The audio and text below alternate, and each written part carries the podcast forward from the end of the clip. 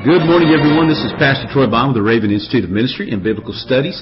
Coming to you live right here from our studios in Daytona Beach, Florida. Good to have everyone here with us on another day and another opportunity to lift up and love our Lord Jesus and to go out and tell other people about His amazing grace and mercy while there is yet time. If you are joining us for the very first time, this is the Raven Institute. It's a ministry of Raven Ministries International. If you want more information on Raven Ministries International, you can actually go to our website, which is located at www.biggrace.com, biggrace.com. The bigger, the better, amen, with grace is involved. The, the big influence of God upon our heart, folks, is reflects in our lives. So go to that website, biggrace.com. You find out more information on Raven Ministries International. I, I got a call from a guy just a couple of days ago. He said he'd been on our website looking around. He said he'd spent hours just poring over and reading and clicking and all these uh, different uh, sites and our links to our different teams. And so he said he'd spent just literally is what he said hours looking at videos and everything else. And so we get a lot of traffic on that because there's a lot of good information there. You know, we're, we do we're here Monday through Friday doing a uh, expository teaching through the Word of God. And th- these classes that we're teaching now that you're a part of, if you're listening live or maybe delay, Yes, we are here Monday through Friday from 9 a.m. until 10 a.m. Eastern Standard Time for this expository teaching. Hey, listen, if you'll go online to that website, we uh, we uh, are going to make available these classes. We'll probably have you know 60 something classes. We've got 43 uh, of the Revelation teaching. That's what we're on right now. We're on studying the book of the Revelation, the unveiling of Jesus. But if you'll go to our website, that biggrace.com, and click on Raven Institute you can actually download all these previous classes in MP3 format to your computer. You can actually listen to them right there online. In addition to the teaching on Revelation, last year we did 197 hours just strictly on the book of Romans, and those things are just an invaluable resource on Bible study, I believe. Uh, probably one of the more more detailed. I don't know about the most, but probably one of the more detailed studies, uh, expository teachings in audio format on the Book of Romans that you'll probably find. Maybe probably, probably maybe one of the most on as far as the audio format. Maybe, probably not written, but uh, as far as putting it down in an audio thing that you can take with you and listen to. Very, very detailed, and I think it'd be very uh, advantageous for you to get, not just for it, but to help you with your studies and other things. That what, what really what I try to do is try to give something out there that prompts you to get in the Word yourself. By no means is this the end of it all. And if your uh, dedication or your uh, uh, studying the Word of God is just strictly relegated to uh, just this hour Monday through Friday, you're really missing out. We, I hope this serves as kind of a catalyst to, to really whet your appetite and uh, desire for the things of God and for the Word of God because it's invaluable for you. You know, we talk to people all the time out on the streets as we get out and witness uh, because that's really what we're all about to restore a vision. You see the acronym RAVEN. It's to restore vision and evangelize nations. And the way we restore the vision is through the teaching of the words uh, of the Word of God. Then we go out and actually apply that Word. This old principle of James chapter 1 that says, don't just be hearers of the Word, but be doers also, otherwise you're deceiving yourself. And so a lot of what we do is we teach and train in order to go out. But one of the things that we hear from people all the time is uh, just this uh, surrender basically to sin.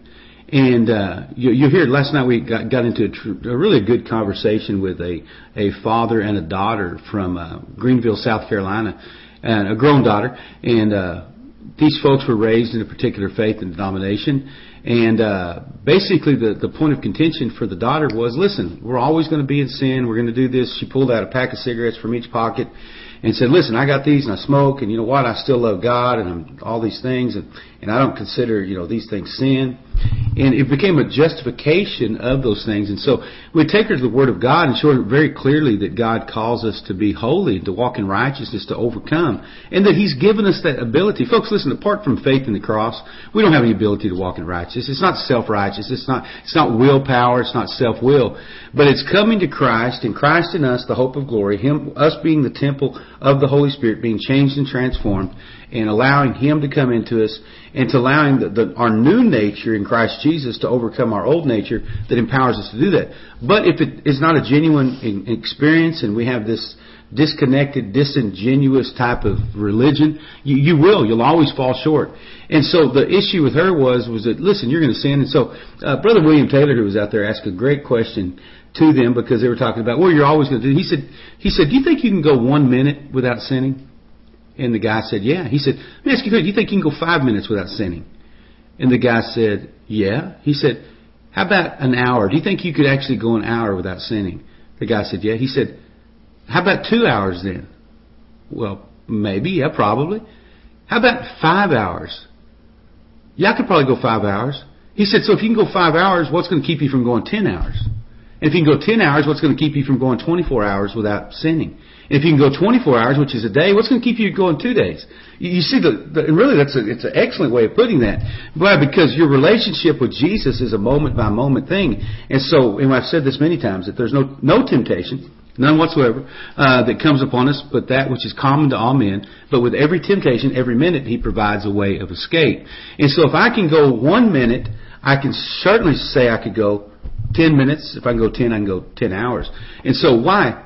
It's because of the, the Word of God in our life. And so the guy asked me, he said, you know, asked me how long I'd been born again, and I, I told him, uh, dating back to the 80s. And he said, so have you, you sinned in that time? I said, absolutely I have. I said, but I have an advocate with the Father. And I said, but my sin are, are, are less common today than they were when I first believed. Why? Because nearer is my salvation than when I first believed. What's been the difference in that?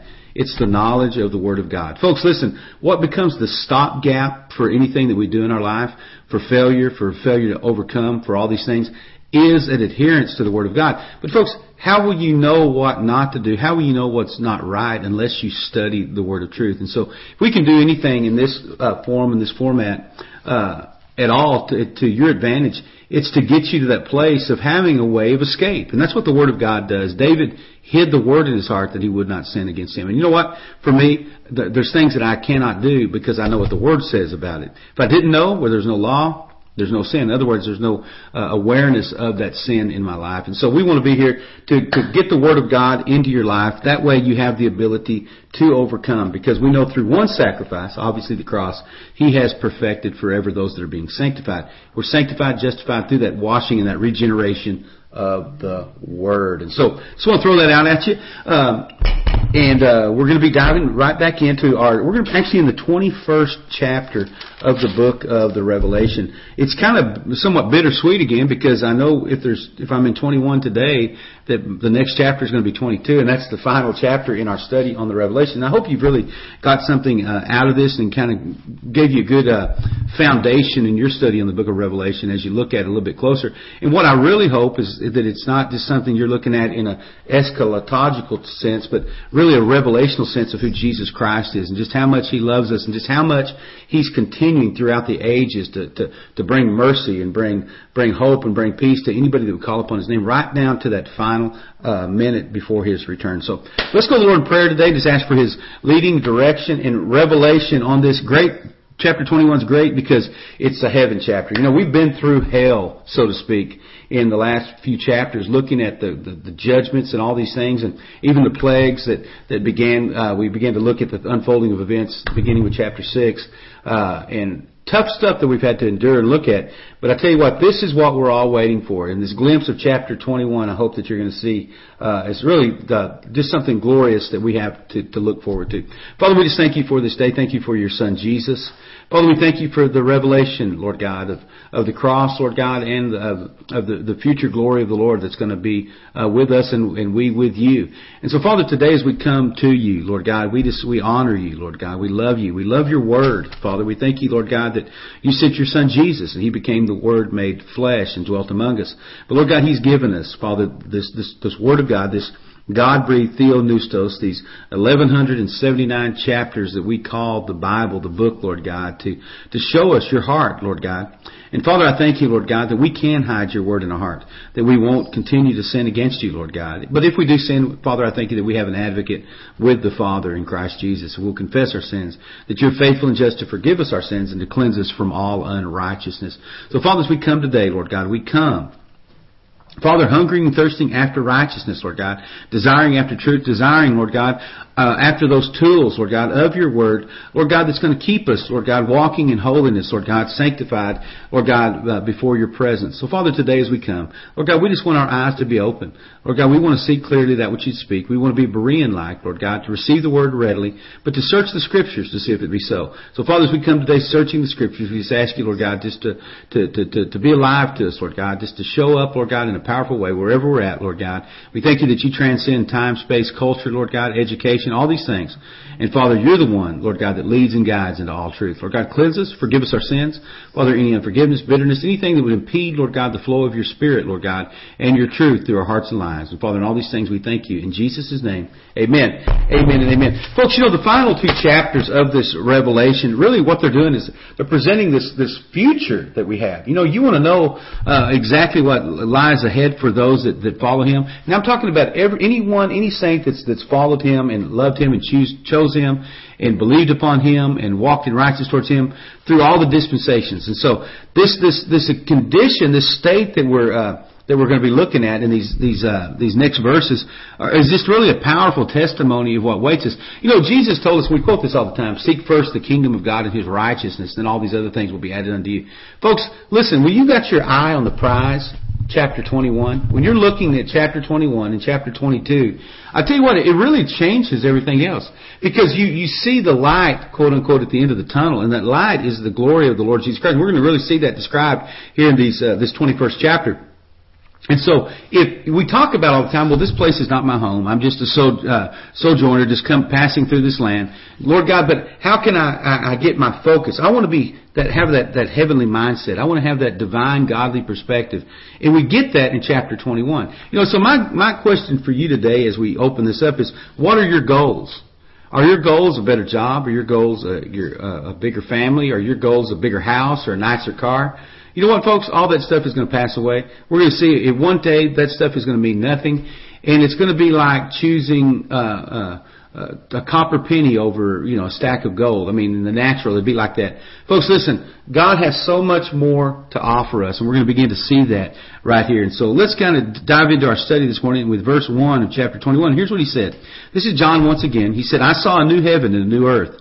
For the first heaven and the first earth were passed away, and there was no more sea. Folks, the passing away of the first heaven and the first earth Basically, what it does, it occurs right after the conclusion of the great white throne judgment. Remember what the white throne judgment was. It's not a judgment that's reserved for the believer. It was a judgment reserved for the unbeliever. You know, the believer, those that came to Christ, came to the, that bema seat, that place where we were rewarded according to the, the things that we did for Christ Jesus in this lifetime. And there those five crowns that we mentioned that we obtained at that place. But the white throne judgment is where the books were opened, and whoever's name was not found written in the Lamb's book of life was cast into the lake of fire. And so we, we see those those things happen. It's it's the, the heaven and earth are passed away, and this is this part of this whole renovation uh, uh, program. I guess, in lack of a better term, this this renovation that God's doing for a, a, a, this new world, a new heaven and a new earth that Jesus predicted. He, he basically prophesied and said in Matthew twenty four thirty four uh, excuse me, 2435 when he said heaven and earth will pass away.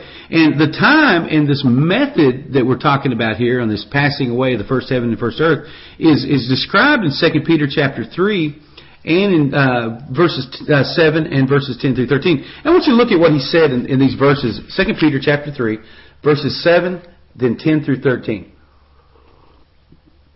And it said, And the heavens which are now, by the same word, are kept in store, reserved unto fire against the day of judgment and the perdition of godly men.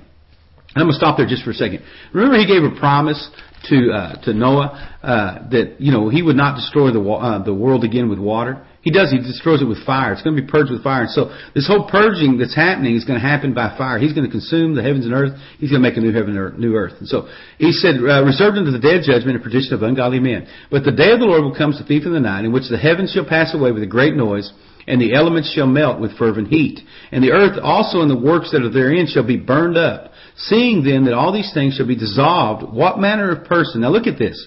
If we know all those things are going to be dissolved, your job, your pension, your, your stocks, uh, your, your insurance, your, uh, your mortgage, all those things are going to be burned up. Seeing then that all these things shall be dissolved, what manner of person ought you to be in all holy conversation and godliness? Looking, uh, looking for the hasting of the coming of the day of the Lord, wherein the heavens being on fire shall be dissolved, and the elements shall melt with fervent heat. Nevertheless, we according to this promise look for new heavens and a new earth, wherein dwelleth righteousness. And so he's saying, listen, if you know everything is going to fall apart, why do you put so much stock in it? Why is it when you know that all these things that we strive for in this life that one day they're going to pass. You know, look at what Jesus said so many times. He said, you know, what does it profit a man to gain the whole world and lose his own soul? Or what would a man give in exchange for his soul? And I've asked people that on the streets many times. I'm talking to them and, and, and presenting the gospel and they're like, not, well, I'm really not ready. And I'll say, I tell you what, would you take ten bucks for your soul tonight? And you'll see the way they look at me like, no way. I said, come on, dude, give me, I'll give you, I'll, let me go in my pocket. I'll pull out a $20 bill. I said, I will give you $20 for your eternal soul tonight. And there's like, no, all right, man, I'll, I'll up the ante a little bit. I can probably come up with, between us probably $300. I'll give you $300 for your soul. And it's like, no way, man, I wouldn't give my soul for $300. And I said, you wouldn't give it for $300, which you can put in your pocket and go spend, but you'll give it up for your rebellion, which you'll never be able to spend. You'll give it up for a night of sexual immorality that'll pass away. You'll give it up for all these other, you're willing to give it up for all these other things, but you won't give it up for something that's tangible to you. And you can just see how people are, and they're, they're willing to give up everything for what God has told them to do. And folks, listen, we've got to come to the place where we realize that everything in this life is passing away. It's fleeting. And regardless if your life is just a few years or you live a hundred years, that's just a whisper and just a, a, a a, flicker, so to speak, in, in the scope of eternity. So we've got to really look to that place. And so he says, I saw a new heaven, a new earth, for the first heaven, the first earth were passed away, and there was no more sea. And so, folks, look at this. This is interesting to me. In the new world, in the new, in the new earth, the, the sea or the oceans are going to be totally eliminated.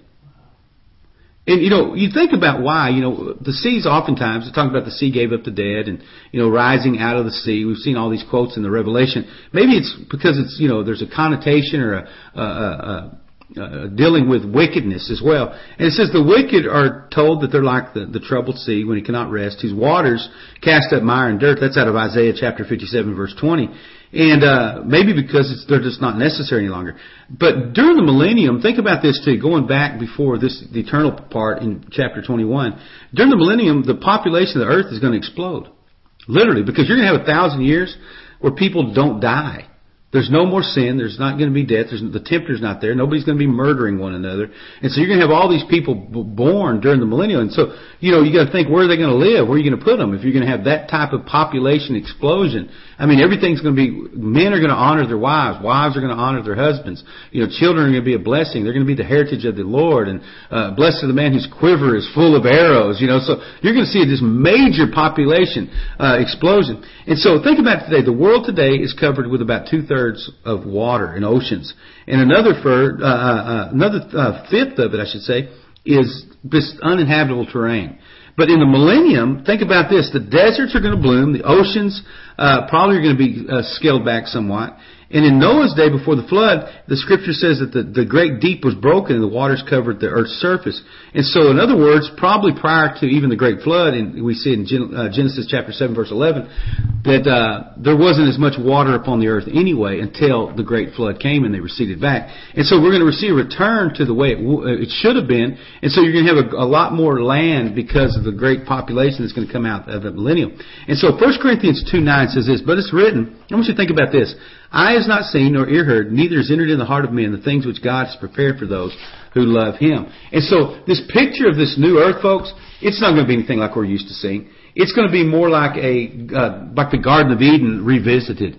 And so all the thorns and the thistles and the weeds growing up, the you're not going to see any of that. You're not going to even see. It's going to come a time where the lion's going to lay down with the lamb. Yeah, are there going to be animals? Actually, there are going to be animals on the earth, but uh, uh, you, you can walk up and pet your uh, the, the the lion or the tiger just like you can the, the the kitty that curls up in a ball on your on your, your on your fireplace. You know, it's it's gonna it's gonna be that type of environment, and so you can't even comprehend just the, the nature of things. You know, the, the, the, the harvest is going to be plenteous. Everything's going to be in perfection. And so that's pretty exciting for us to think about it. You know, men are always trying to, to make their own uh, modern utopias. They always come short. This is not a utopia, folks. This is the new earth that God is going to create. This is in verse, uh, verse 2. This is really exciting. And he says, I, John, saw the holy city, New Jerusalem, coming down out, uh, from God out of heaven, prepared as a bride adorned for her husband. What's neat, folks, there's two Jerusalems that are mentioned in Scripture. And you can look at Galatians chapter 4, verses 25 and 26. and also Hebrews uh, 12:22, Galatians 4:25 and 26, and Hebrews 12:22. And so these two Jerusalems that are mentioned in, in Scripture, one's earthly, obviously, and it's uh, going to be the home of the believers during the millennial period. And so during the millennial period, this, this Jerusalem, right there where it's at geographically today, it's going to be a place where the believers are during that, that thousand year reign. The other, though, is a heavenly Jerusalem. And it's the new Jerusalem, or a, this celestial city, which is going to be hovering over the earth eternally following the millennial reign or this post-millennial creation of the new heaven and new earth. Now get a picture of that just for a second. I'm going to describe it just a little bit more. You're going to have the regular physical Jerusalem, right there, the city of David, where it's at, but you're going to have this enormous city that is hovering over the, the world, right there over, over the, the, the Jerusalem for eternity. And I'm going to give you a description of it just a second. And it's, it's undoubtedly the, the one that, that Christ uh, said that he was going to go prepare 2,000 years ago. You know, he said that I go to prepare a place for you.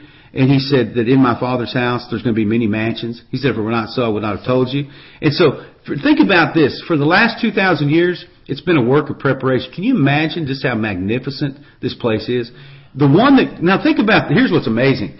The one that created the heavens and the earth in six days has taken 2,000 years to prepare the place for our dwelling. Now folks, that's staggering to think as, as glorious as the earth was when he created it, as glorious as it was for the, the, the, the, the, the heavens and the earth, the, the planetary system, the universe, as magnificent as that is, it only took six days to do it. But he's strategically and specifically taken 2,000 years to this point in order to prepare that. What does that tell, tell, tell me? It tells me that he really loves me. It tells me that he really loves his creation. He's taken that type of detail. God who speaks and things happen in an instant has taken that type of time period to prepare. I go to prepare a place for you. And so uh, the, it's going to be un- unbelievable, and it's going to be like a, a groom preparing basically the dowry for his bride at the, at the wedding feast. And so we see this right here. The current earth right now is really in the transition uh, until the new heavens and the new earth in, in or when the redeemed is is uh, when that which is has fallen is going to be redeemed. And think about this: there's a, a principle called entropy, E N T R O P Y, E N T R O P Y. And basically, what entropy is is the dissipation of energy to a lower form.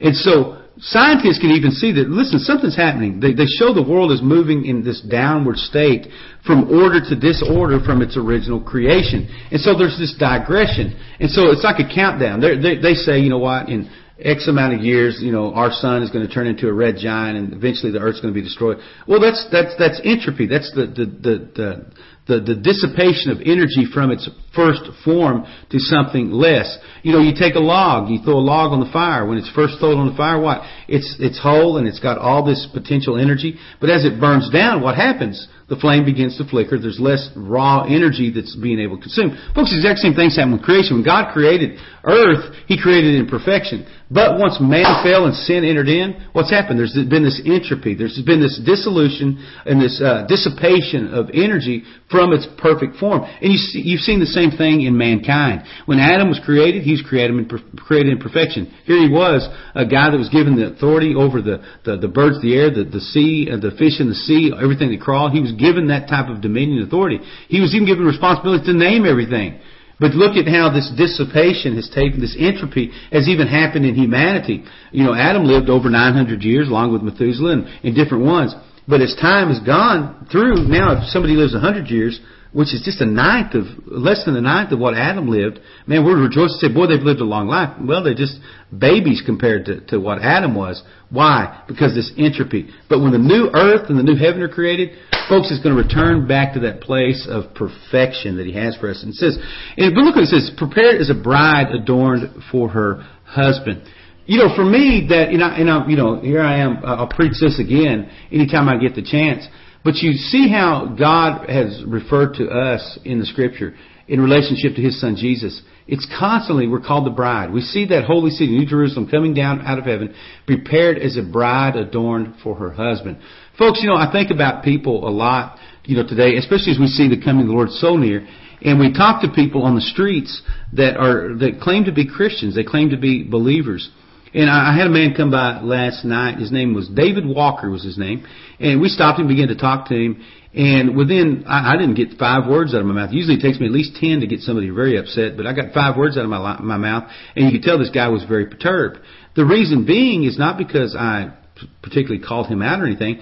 It was because this man claimed to be a believer and he just got spanked, so to speak. He got confronted by the fact that there's Christians out there in the midst of this preaching righteousness, and he's just a participant in it. And so basically what he said, he said, listen, you're, you'll, you'll really turn people off, and you know, the same old song and dance I've heard for 20 years. And, uh, and he said, listen, you don't know about me. You don't, you don't, you know, I serve God. He said, you don't, you, you don't realize that, you know, I teach a Sunday school class every Sunday at, at nine o'clock. And so I just began to, to ask him, so what are you, what are you doing now? And, you know, he never said anything about reaching out to, to the lost and dying. And, you know, I, I think about just, just the whole attitude of quote unquote the modern church. Is it adorned as a bride for its husband? Or is it a harlot? And you can think of the harlotry. And you we meet uh, many women out there on the streets. This is Bike Week here for you guys that are listening to us live here in Daytona Beach. And so you have these people that are wearing, wearing, wearing very revealing dress. They look like the world. We know what James 4 4 says that the, the friend of the world is the enemy of God. And so you begin to take them to the Word and begin to say, who are you adorned for? You're, you're out here looking like some biker chick. You're out here, you know, showing uh, pretty much everything you have to the world. Are you adorned as a bride for her husband? And what's interesting about that is many times it is husbands and wives that are walking together, and the husband is buying his wife things that, that make her look basically like a, a harlot. Folks, listen, that's not the bride that Jesus Christ is coming back for. And that's certainly not the picture that we have of this uh, New Jerusalem coming out of heaven as a bride uh, prepared for her husband. And, you know, there's been such a, uh, you know, I think, I see it physically manifesting uh, what's happening spiritually. I think about Ephesians chapter 22 through, excuse me, chapter 5, verses 22 through 32, 32. And it says, Wives, submit yourselves unto your own husbands as unto the Lord. You know why there's a, you know, in what's happening in people today uh, are, are seeing that. You don't see wives submitting themselves to your husband. You don't see that, that honor within the family.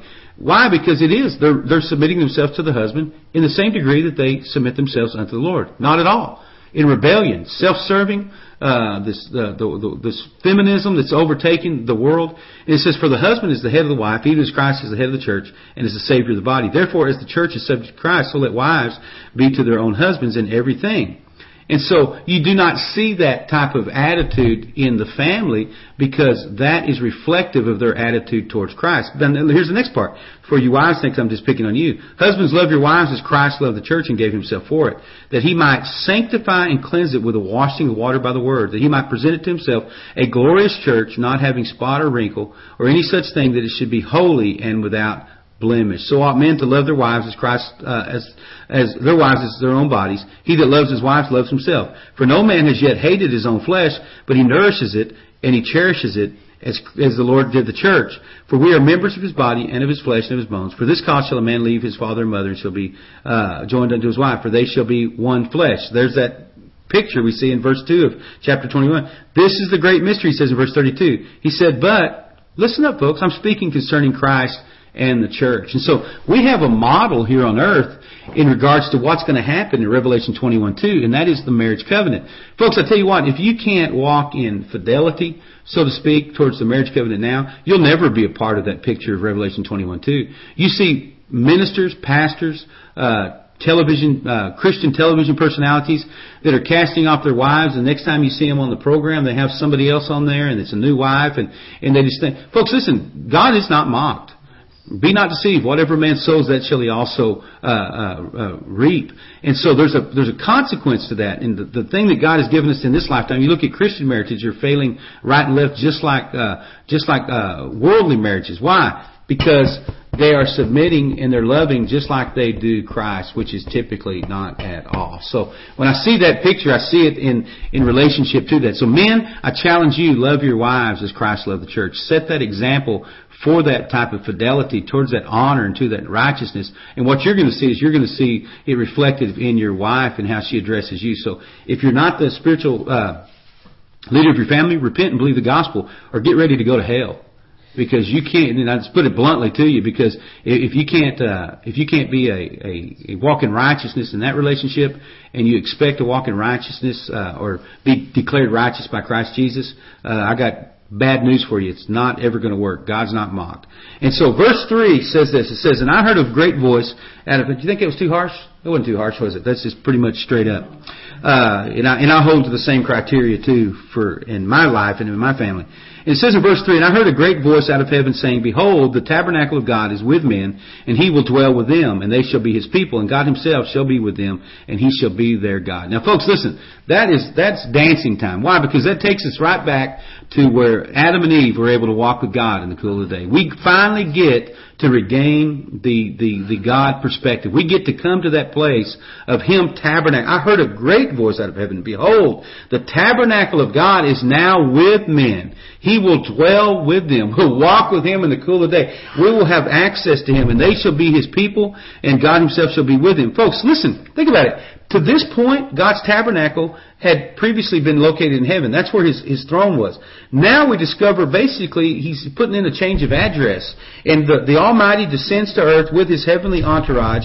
He's going to have this settling into this place, the New Jerusalem. And, and basically he's going to begin to, his, his, his, his his rulership from this satellite city that's that's hovering over that place. And you know, man is going to return to a relationship with the Creator like never before. Folks, think about it. In the tabernacle that was uh, there at Mount Sinai in the wilderness, you know, the, the, the, the high priest was the only one that could, uh, could approach. He's the only one that can go in. Now, everyone that has been redeemed by the blood of Christ will have direct and personal access to God Himself. Folks, you're not going to have to call up and get an appointment six months in advance. Boom, right there, you're going to be able to have it. I had a guy call me the other day that I got to talk to. And he said, listen, I've been trying, he said, man, I appreciate talking to you the other day. He said, because we had a conversation probably about 45 minutes. He lives in another city and part of a church. And he said, listen, I, I, he said, I can't ever talk to my pastor. He said, uh, I haven't, in the years that I've gone there, he said, I don't think I've ever had this long of a conversation with him in years. He said, so I appreciate it. He said, I call and you get an appointment and the appointment gets changed and canceled. Folks, when it comes to Jesus, when it comes to when He tabernacles with us, when we get to be with God, it's not going to be an appointment. He's not going to put us off. We're going to have fellowship with Him constantly and continuously. We're going to have His presence with us. I, I tell you what, my, my cell phone's finally going to stop ringing, people asking me questions, because you're going to be able to just bypass Pastor Troy and go directly to him. And so I'm going to say, y'all, y'all's going to have to t- take it directly to, to the Father. It's, it's exciting. I'll tease with that. I don't mind people calling me now, but you know, think of, think about that type of access. There's not going to be any questions that are going to be unanswered. There's not going to be any situation that's going to be uh, that's going to confound us because why? The one who knows all things, creates all things, upholds all things by by by His power. Is we're going to be accessible to Him. So the redeemed. Now think about this, folks. The redeemed, those that were part of that first resurrection, in their in our glorified bodies, we're going to live in this New Jerusalem. That's going to be our place. And so those with bodies of flesh are those who were born and saved during the millennial hour uh, they're going to live their eternal state in their natural bodies. So I want you to think about that just for a second. We that were, were, were part of that, that resurrection, we that, that, that, that were raptured, we're going to have a glorified body that's going to provide us a, a very, very unique and, and, supernatural access. Those who were born during that, that uh, millennium, like I t- talked about yesterday, there's going to be people that are, there's going to be procreation forever because that's why God created us.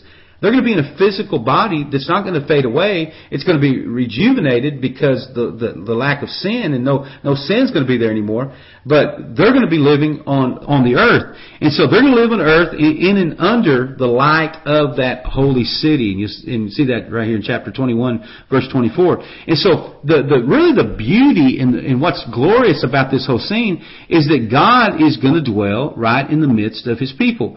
Behold, I love this. The tabernacle of God is with men. He will dwell with them, and they shall be his people, and God himself shall be with them and their God.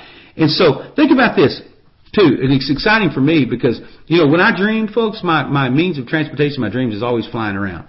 Okay, I really am. I mean, it may sound silly, but I just, if I need to leave, go sort of, my dreams, I'm just, I zoom over there. With a glorified body, you're not going to be limited by the gravitational pull of the earth. You're not be limited by anything. So we'll have that access from the New Jerusalem back to planet Earth. Why will we need that? We'll need that because of the role that we have, eh, ruling with Him and that responsibility that we have in Him. Plus we'll be examples to them. We'll be, we'll be examples to the love of God and the transformational power of faith in the cross of Calvary for those that are, that are in a physical body. They're going to be in a physical body. They're going to see just how good God was. They're going to see the redemption that God had for us. And so we'll be able to, to, to transverse between both of those places. And so I say that, I think it's interesting. You know, we get this idea sometime, and I touched on this yesterday about what you're going to be doing. We're going to, where are we going to be? We're going to be in heaven. Well, we're going to have access to heaven, certainly, but we're going to dwell in the New Jerusalem. We as believers. And where's the Jerusalem, New Jerusalem going to be? It's going to be the city that is hovering right there over the earth, the city that's built four square. And so it says, and God shall wipe away all tears. And, and, and I want to, I want to make that point clear because he said, I saw in verse uh, 2, New Jerusalem coming down out of heaven. And so where's our abode going to be? Is it going to be in heaven? No, it's going to be in the New Jerusalem, which came out of heaven, which is right there. So think about that just for a second as you begin to think, yeah, I'm going to spend eternity in heaven. Well, actually, that's that's kind of a uh, not exactly correct. You're going to have access to heaven, but uh, definitely not. That's not going to be your your your address or your residence. And so, uh, Here's what he said in verse 4. He said, And God shall wipe away all tears from their eyes, and there will be no more uh, death, no more sorrow, nor crying, nor shall there be any more pain, for the former things are passed away. Folks, this ought to get you excited. Think about all the crying, all the, uh, uh, all the sorrow, all the things that you go through. Folks, one day it's going to come to an end. It is. All those things that you sweat over right now and you, you labor over, those things that concern you right now, folks, that stuff is going to come to an end. And so if it's going to come to an end, why give it any time now? You know, why, why, why, why allow it to consume you now when you know that stuff's going to pass away anyhow? And he said, so he's going to pass those things away. Think of it, folks. Pain, sorrow, crying, death, all those things eliminated in this place of eternal life. There, uh, you know, we're not going to we're not going to be uh, in, in a state of just wondering what's going to happen. That's why 1 Corinthians 15:55 says, "Oh, death, where's your sting? Oh, grave, where's your victory?" You know, death is going to be swallowed up in victory. So every single moment of every single day uh, uh, in every single life is going to be a cry of victory. We're not going to be worried about what happened last week or last year or 2,000 years ago. What we're going to be excited about is the moment that we're going to dwell in that holy city. We're going to tabernacle with God. He's going to be right there with us, and and, and all those other things that, that caused us eh, so much grief are going to fade away. And so, in addition, everything associated with death is also going to be eliminated, uh, eliminated for all eternity. No more disease, no more cancer, no more heart attacks, no more accidents, no more wars, no more anything because truly it's going to be finished. It's going to be a finished work. And so, uh, folks, we're going to see him face to face. We're going to see that in chapter 22, verse 4 as well. And so just that whole place. And so, in addition,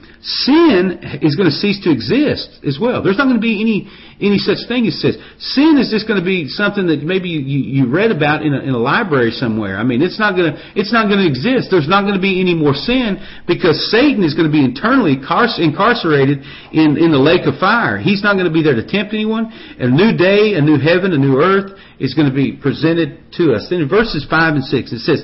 He that sat upon the throne said, Behold, I make all things new. Somebody say, all things new. And he said unto me, Write, for these words are true and faithful. And he said unto me, It is done. He said, I'm the Alpha and the Omega. I'm the beginning of the end. I will give unto them that is thirst of the fountain of the water of life freely. So, God, uh, uh, God speaks to John, and, and he, he tells, tells him it's finished, it's done. And so he tells him, I've completed my redemptive work that, that, that was accomplished at the cross. And he, he, he tells him, listen, it's finished. God's made all things new. It's done. Uh, total. Everything that needs to happen is happened. So His will is accomplished through Jesus Christ, His Son. And now, what's happened? The curse of sin has been broken the the one that's the alpha and the omega. And you know, alpha and omega, it's the that first and last letters of the Greek alphabet. So basically, he's saying, listen, uh, everything from the beginning to the end, I've accomplished it. And you can look at uh, all creation really began without sin in, in Colossians 1, 15 through 19. Now it's going to end without sin. And so all those things that have happened began without sin, they're going to end without sin. And so in this uh, the, the, the New Jerusalem, the spiritual thirst of God's people is also going to be satisfied forever. Think about this just for a second. Remember the uh, uh, Jesus spoke in John chapter four verses thirteen and fourteen to the, uh, the the Samaritan woman, and he told her he said, "Whoever drinks of this water, talking about the well that they were at, shall thirst again. But whoever drinks of the water that I shall give him shall never thirst, but the water that I shall give him shall be him a well of springing up unto everlasting life. And so folks, what's happening here is that, look what he said. He said, you will drink, he said, I will give unto him that is the thirst of the water of, uh, of life freely. We'll be able to drink, and so our spiritual thirst, our hunger after righteousness and holiness, the times where we get parched because of problems, that's not going to happen anymore. We're going to drink freely from the, the, the, the wellspring of life. And think about what he says. He said, I will give unto them as the thirst, the fountain of everlasting life freely. Folks, it's going to be ours to possess for all eternity. You know what's interesting when I think back during the millennial, it says that the water is going to flow out of the temple on Mount Moriah and it's going to flow eastward towards the Dead Sea. You know, the Dead Sea is called the Dead Sea for a reason. There's nothing flowing into it or out of it. It's just dead. And so the Dead Sea even itself is going to be healed. It's going to become alive. And so when we look at water scripturally, it's a, it's a picture of both physical and spiritual life flowing to the throne of God. Now check this out. Ezekiel chapter 47, 1 and 7. Ezekiel 47, 1 and 7. It says, He brought me back to the door of the temple, and there was water flowing from under the threshold of the temple towards the east. For the front of the temple faced east, the water was flowing from under the right side of the temple south of the altar. When I returned there uh, along the bank of the river, there were many trees on one side and the other. Then he said to me, This water flows eastward towards the region, goes down to the valley and enters the sea. When it reaches the sea, its waters are healed. And he's speaking prophetically right there just about how all this water is going to flow out of God. And that being a healing stream, he's going to cause his waters to flow into our hearts and lives. Where all, any thirst is instantaneously going to be, be remedied. I'm not talking about a physical thirst. I'm talking about a spiritual thirst. Anything that we would ever lack, anything that we would ever desire, then there's going to be a fullness that's going to be pouring out of us. Why? Because when I believe on the scriptures, the word says, out of my belly is going to flow rivers of living water. And because I'm going to dwell with Him and Him and I, and, and, and I'm going to have that access to Him, everything about me is going to flow the waters, uh, uh, the living waters of, of the Lord Jesus Christ. Then in verse 7 it says, He that overcomes shall inherit all things, and I will be His God, and He shall be my Son. He that, what? Overcomes. Folks, what's an overcomer? Now, if you look at 1 John 5 4, it's one that believes on the Son of God. But an overcomer is the one that says, listen, this, this world is not my habitation. An overcomer is one that, that doesn't constantly walk in stress. An overcomer is not one that's constantly walking in, in fear. An overcomer is not one that's always constantly, is one that's not constantly walking in, in, in bitterness and resentment. He said, to the overcomer will inherit all things, and I will be his God, and he shall be my son. Folks, listen, if, if God is not the God of your life now, he will not be the God of your life then. Do you hear what I'm saying? If if if God is not the the uh, the, the God over whatever you're facing today, do not expect Him to be the God of everything you're facing in Revelation 21 7 in the near future. You've got to follow after Him and pursue after Him now and allow Him to be your God. And it says, though, He that overcomes shall inherit all things. And what's, what's that inheritance? It's, been, it's the sonship of God. And it's promised to everyone that's thirsty, that allows their thirst to be quenched in, in Christ Jesus. It's coming to that place of being a, a, a son and a child of God. Now look at this too. Romans chapter 8, 17 and 18. It says the Spirit itself bears witness with our spirit that we are what? Children of God. Can you imagine being there with the Spirit of God is right there with you? What's it going to say? It's going to say, I am a child of God.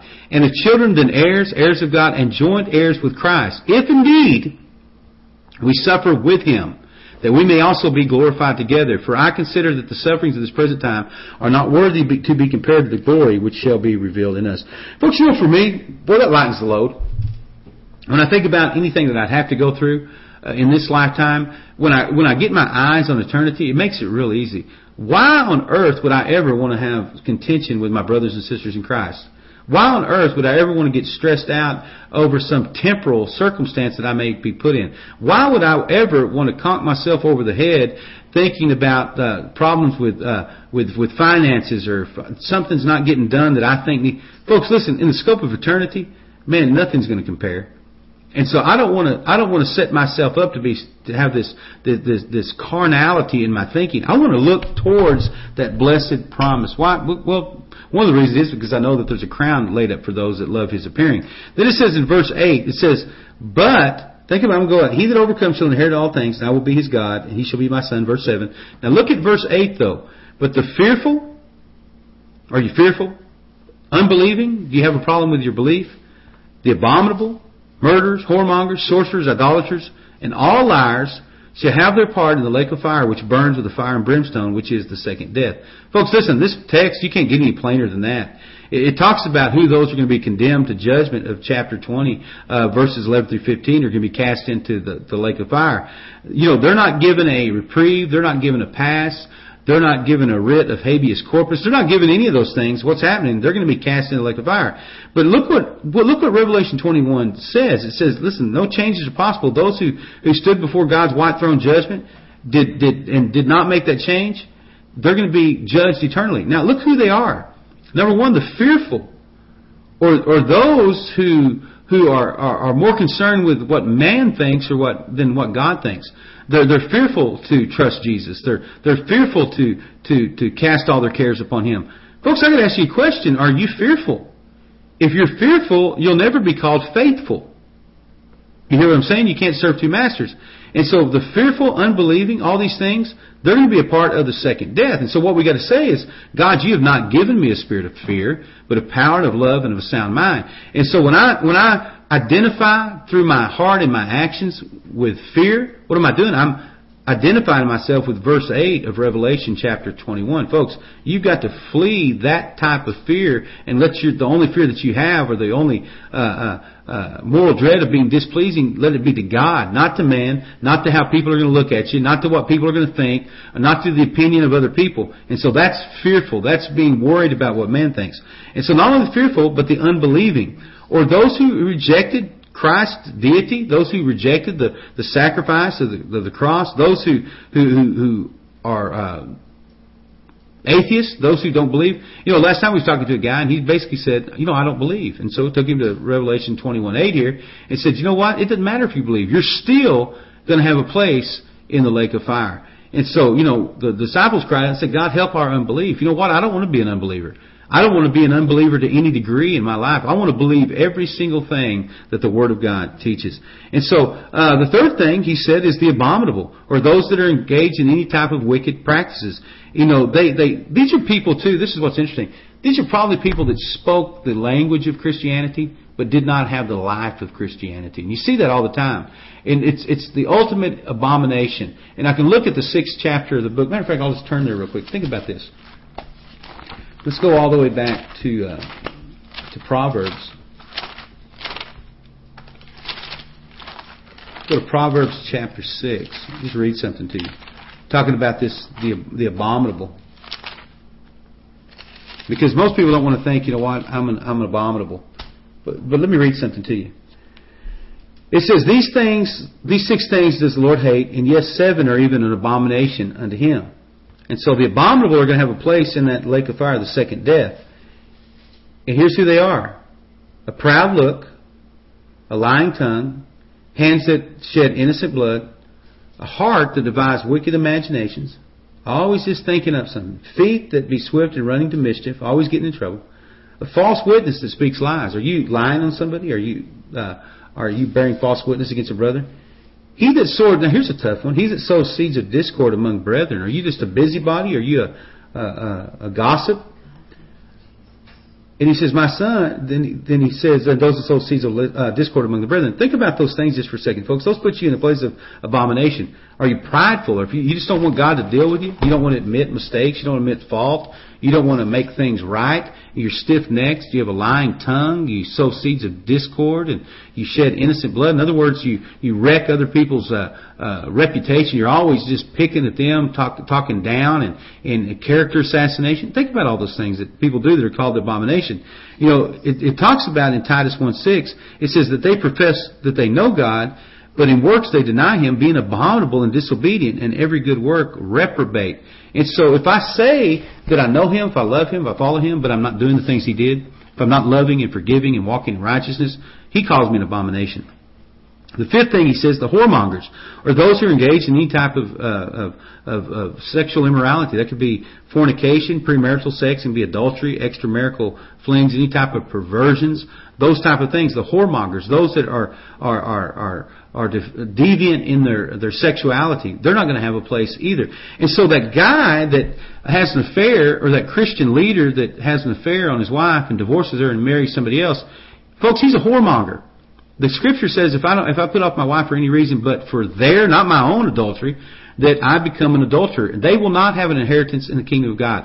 And so it doesn't matter how popular they are, it doesn't matter how good they preach, it doesn't matter how great a following. If they fall under the category of a whoremonger, the Bible says they will have their place in the second death. I read something the other day that says, you know, there's this great debate. You know, we we got to really just center on the, the the the main things. And there's a great debate over, you know, the whole divorce and remarriage things. Folks, there's no debate. It's been settled right here. There's 31,101 verses. You can find a whole ton of stuff uh, or, or, or uh, passages of Scripture, you're going to have a whole ton of stuff just specifically on on the marriage covenant. Folks, listen, there's no debate. And I tell you what, if you think you have a debate, well, you're not going to have a debate when point number five comes up and, and he identifies you as a whoremonger. Folks, listen, we cannot continue to walk in that type of thing, uh, immorality, and think God's going to honor that. Then the sixth thing, he said the sorcerers, or those who practiced uh, any type of drunkenness, sorcery, pharmakeia is where we get that word for, uh, getting high, uh, getting loaded. All these people, well, you know what? I've got a new liberty. There's this great thing going through Christianity right now. These Christians think they can drink and, and, and have these cocktail parties, and they call it a new liberty. No, well, the Scripture calls it sorcery. And that new liberty is going to usher them into the, the, the pits of hell for all eternity. They're going to miss out on experiencing the New Jerusalem. Uh, idolaters, number seven, or those who uh, worshipped anything other than the living and true God. Any type of idolatry. Any people that put anything above their relationship with God. You know, he told us in, in 1 John 5.21, he said, listen, little children, he said, keep yourself from idols. And so, what has become an idol in your life? Is anything... Uh, any more important to you than your pursuit of righteousness and walking in holiness towards Him?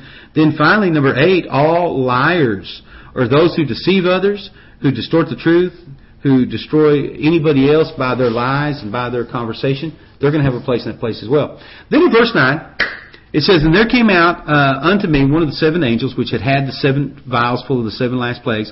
And he talked to me, and he said, Come here, and I'm going to show you the bride the Lamb's wife. And so here's that angel coming out, and he said, Come on, uh, John, I want to show you uh, something that's going to just blow you away. I'm going to show you something that you've been waiting a long time to see. Then in verse 10 it says, He carried me away in the Spirit to a great and high mountain and showed me the great city, the holy Jerusalem, descending out of heaven. Folks, listen.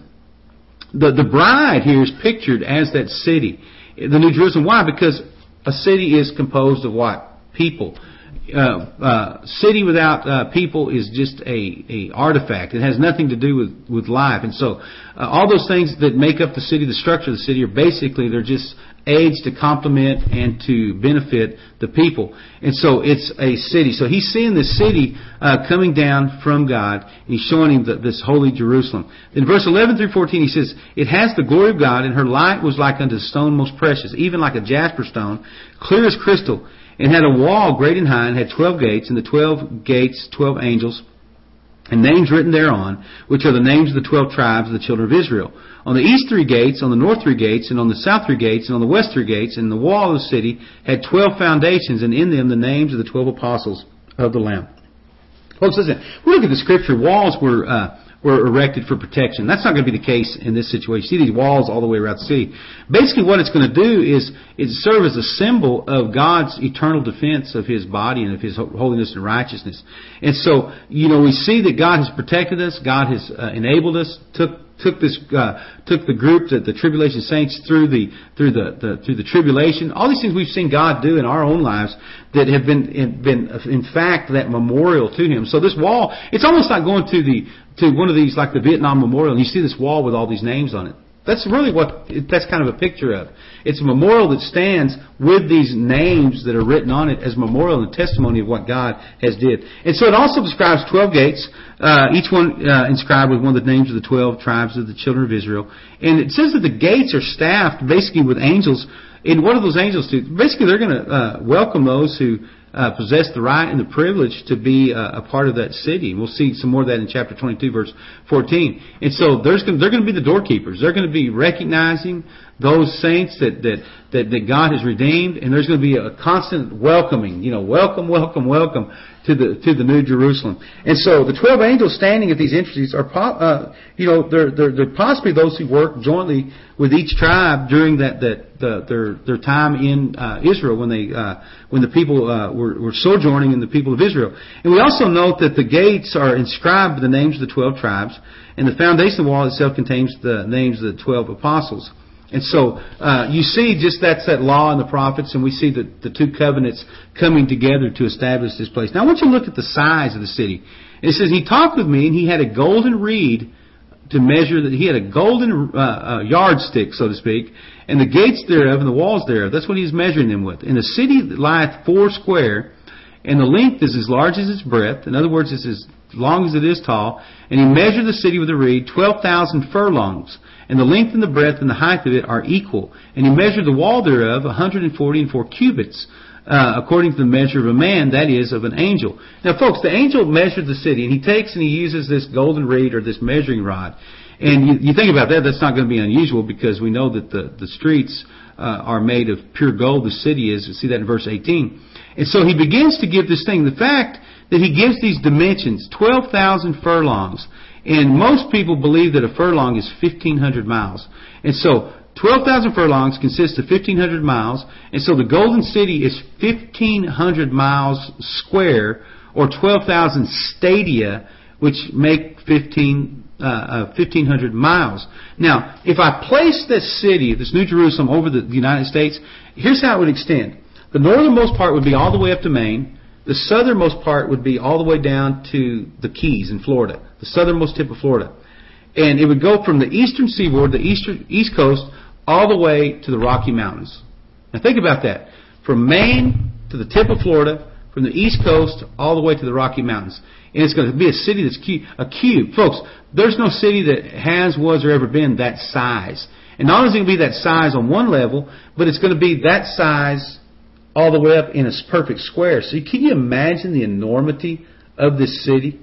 Giant. I mean, it takes up half this, half, basically half the, the, the, the miles of the, of North America, the United States of America. That is just one city that's going to house those people. So it's going to extend, uh, approximately 216 feet in height. And uh, because a cubit is the distance from the elbow to the end of the middle finger, uh, finger, approximately about 18 inches. So enormous spectacle. You know what's interesting to me? The enemy is always trying to uh, uh, uh, put out some type of uh, counterfeit to it. Think about some of the movies that have come out recently. Think about Independence Day that happened a number of years ago, and it uh, this invasion from from space, and you had these gigantic ships that were just hovering over the earth. Think about with with science fiction, folks. All they're doing is trying to uh, present a some type of false picture of what's going to happen. Because listen, that's literally going to happen. There's going to be this, and in the the I think it was Star Star Trek, the television program, there was this vessel called the Borg and the Borg was a big block, a four square block that went, and the thing was resistance is futile. And see, you see, you see how that stuff. Why would they have a big block floating through space? Well, because whoever came with it, whether it was Gene Roddenberry or somebody that worked with him that did that, they had to have read the 21st chapter of the Book of Revelation and tried to just uh, uh, pollute and tried to pervert what the Bible teaches about it. And it says the building of the wall was like jasper. This is verses 18 through 21. And the city was pure gold, like unto clear glass, and the foundations of the wall of the city were garnished with all manner of precious stones.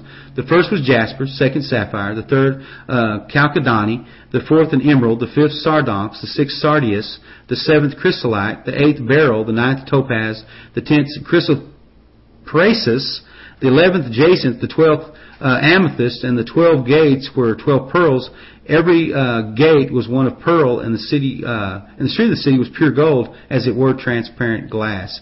Now, folks, look at that picture. You know, we look at the different things on the wall, and at first, that jasper basically represents Christ in his radiant glory being surrounding the saints. Then the next, in pure gold, it typifies basically the righteousness of God, holy in nature, and all those coloring, colorful stones that just talk about the brilliance of God, the glory of God, and they talk about His uh, His attributes all throughout His redemptive work. And so, look at that scene, this beautiful city, all the saints of the ages are going to come together and we're going to live in, live in that place and there's going to be holiness, righteousness, truth, and we're going to dwell in the midst of Him. And He said in verse 22, He said, I saw no temple therein, for the Lord God Almighty and the Lamb are the temple of it. Folks, listen, on earth, God always had to have a dwelling place.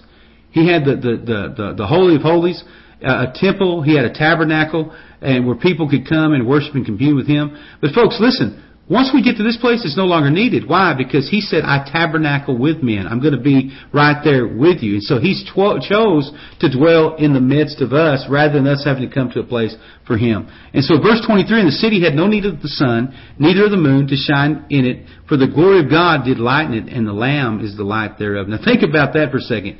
He said in, in, in John 8:12 that he was the light of the world. And so he's going to be literally the light of the world. Can you imagine a place that you're not having to wait for the sun to come up to cast out darkness? There's no darkness in him. There's no shadow of turning. His light is going to be the, the glory of the Lord is going to light the city. So you know what's powerful about that? You think about uh, that place, folks. There's going to be people they're going to have to eat. So what does that tell you? There's going to be crops planted.